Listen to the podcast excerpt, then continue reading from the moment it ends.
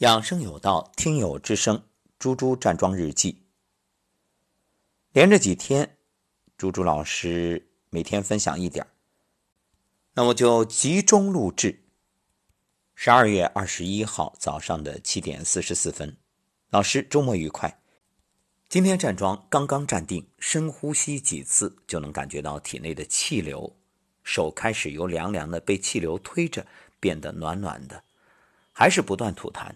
但觉着没有昨天那么清爽，看来我这个嗓子到胸口这一道要做彻底修复。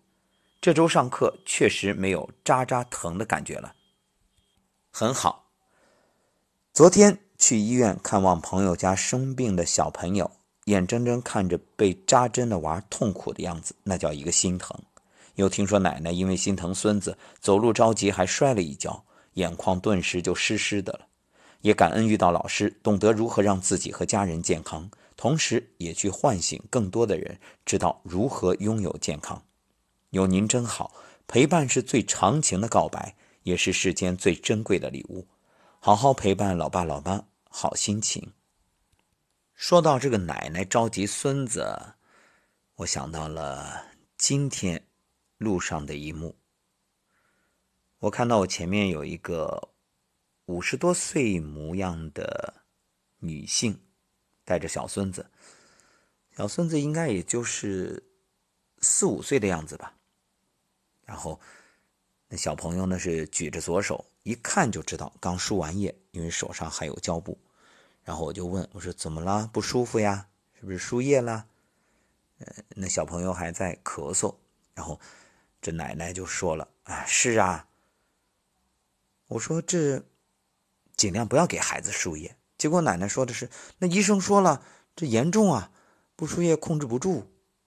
后来呢，我就想给他说一些方法，但眼瞅着呀，这奶奶加快脚步，我顿时醒悟啊，看来对我这大胡子叔叔还是心存戒备的。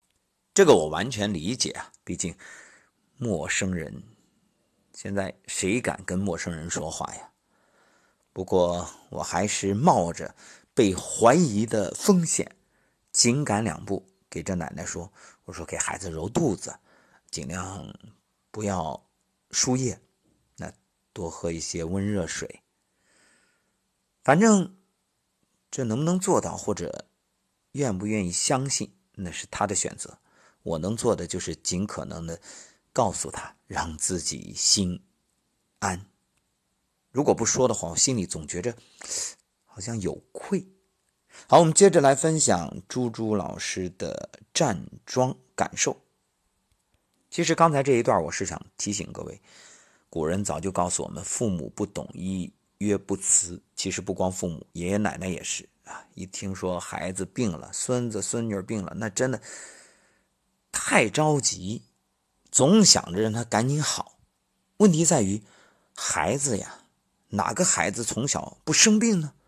你让他自己病一病，不要那么急着想用药把病给他解决了。你解决的不是病，那只是症状。你看着孩子所谓的难受，你心疼，其实不难受不折腾，身体怎么能适应呢？怎么能有免疫力呢？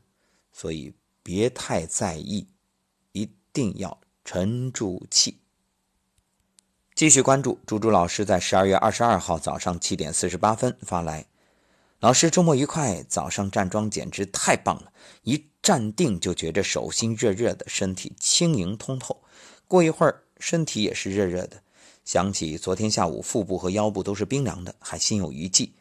刚刚给老妈打电话，由于屋里暖气足，外面太冷，这样交替之下，老妈一星期前感冒了。这次老妈坚持不吃药，早晚站桩揉腹，配合每天六到七次的 V C， 已经基本好了。不禁想起前些年每次感冒都得半个月左右，不输液就不会好，即使输液好了几天又反复。老妈自己感慨地说，现在越来越好，不禁为老妈开心。小侄子轩轩也感冒了，妈妈也要教轩轩揉腹了。感谢老师，好好陪伴父母，愿时光能缓，父母一直在，好心情。对了，老妈还给我说，老师去日本了。我说又没有给您说，您怎么知道？那老妈说，听节目了呀，群里也有啊。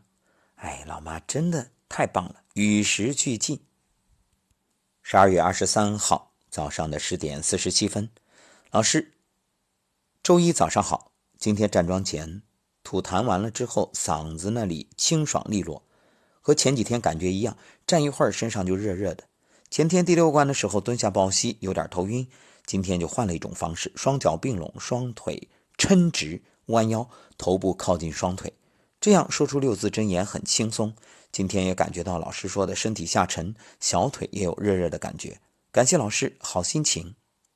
快表扬我，表扬我！打车的时候听节目，师傅问我听的是什么节目，声音这么好听。我说这是我的老师呀，把节目分享给您。那师傅说这绝对是专业的主播呀。好，表扬猪猪，特别棒。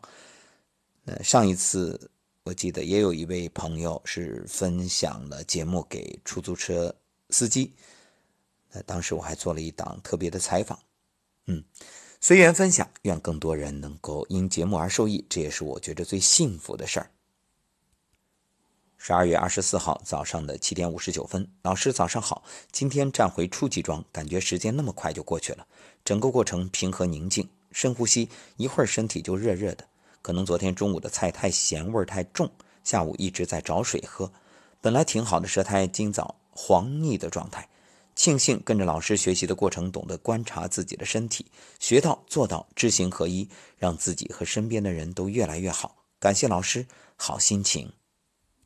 特别要表扬猪猪，因为这段时间他在学习营养学，不断的把视频分享给我，嗯，特别棒。好，猪猪站桩日记今天就分享到这里，祝愿更多的朋友因为猪猪的分享受益。